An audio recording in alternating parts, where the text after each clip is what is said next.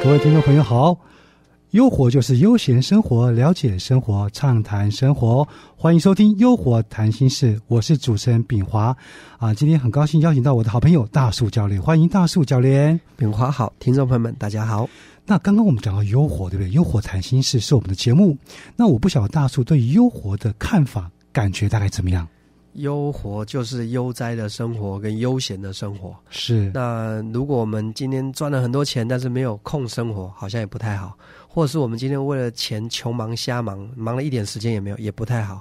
我觉得它是一种生活态度，就是无论穷也好，富也好，我们都能腾出一点时间来思考、沉淀、感受人生。也许这样就叫优活人生。哦，好棒哦！所以优活，不管你贫富，都可以去享受生活。我是有备而来，丰富生活哦，有备而来哦。你是听到说我们要问你优活是不是？因为以前我自己就去想说，哎，我为什么我们这节目叫优活谈心事？也许我我自己就想过，也许就是在谈一种生活的态度。嗯，所以大概有想这样想过。因为优活可能在我们台湾之外的华人朋友们可能不是那么清楚，所以我们再次再再询问一下，再强调一下哈。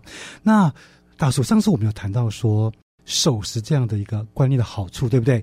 我们那个时候结尾的时候，我们有埋下一个伏笔，就说到底谎言有没有善意的或恶意的？它跟信任感有什么样的关系？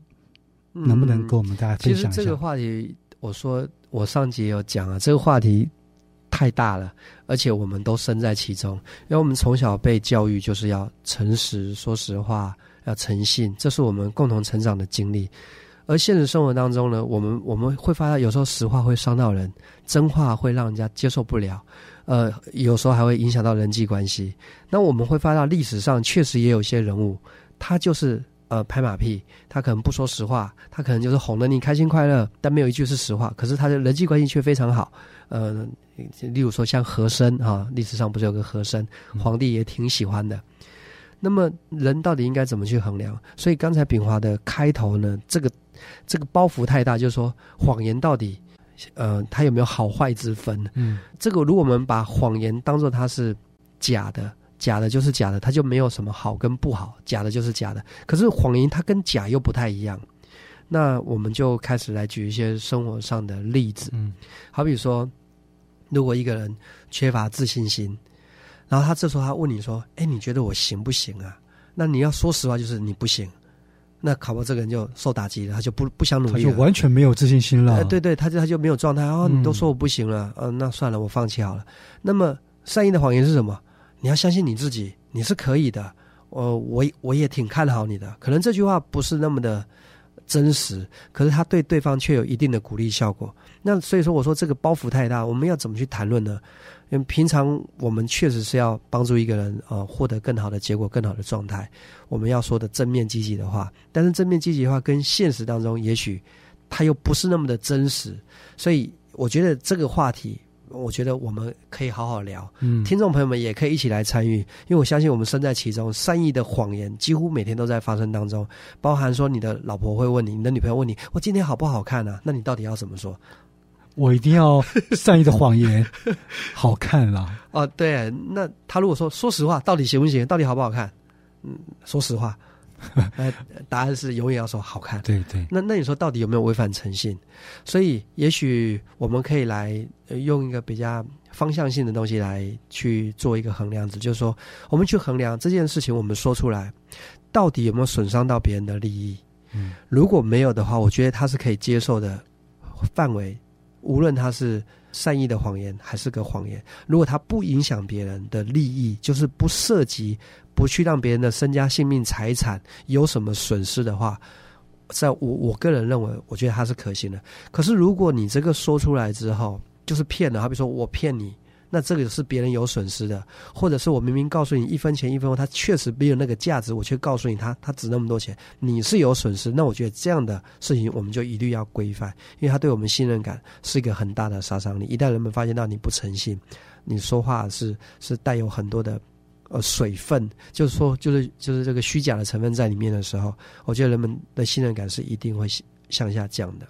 对，所以刚刚啊、大叔教练提到说，其实谎言啊，善意的谎言这个这个的题目很大很大，对不对？很大很大。那如果说能不能大概白话说啦？如果说我今天是为了鼓励一个人为他好，我可能呃说了一个谎言是善意的，但是我如果是真的是为了我自私，我害别人，这个撒谎，这个就不对了。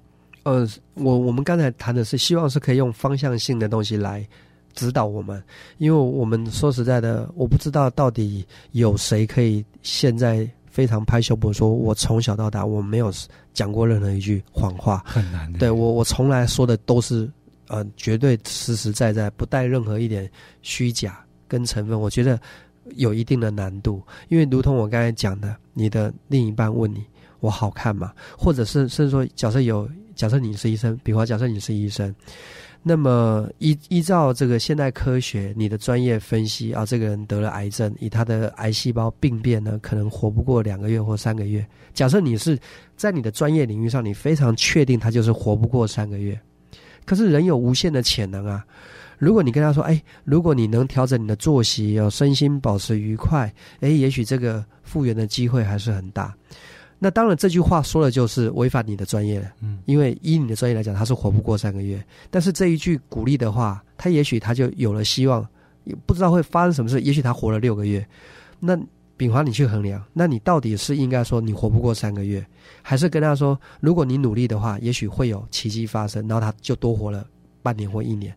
如果你是那个医生，你怎么衡量你到底是说实话还是要说谎话？对，这样挺难的。如果我是医生，我可能会觉得说，我要看这个病人他能不能被鼓励，能不能接受善意的谎言，会不会会不会觉得很积极或者消极？是要这样看？因为我们不是专业的医护人员，我们也不在医学的体系，所以我们有点类似外行人在说内行，的话。没错，没错。所以呃，我先跟听众朋友们讲，如果你本身是从医的哦，你就把我们的话当做闲聊。嗯因为就我知道的话，我觉得医护人员他必须要坦诚对他的病患交代实情。可是我看到的剧情，我在电视上或电影上看到是，他可能不会跟当事人讲，可是他一定会跟家属讲嗯，实话，就是你这个亲人他的实际情况，而你这个亲人你自己决定你是否要跟这个病病人讲实话。所以我觉得，呃，这个确实就像刚才讲，这个题目太大，我要不然我们接着下一集接着往下聊。没问题。好，今天我们大概对善意的谎言有一些基本的概念了哈。是的，今天非常谢谢大树教练的分享，谢谢大树教练。也谢谢炳华的访谈，谢谢听众朋友们的收听，别忘了下次继续收听我们的《优活谈心事》，拜拜啦。拜拜。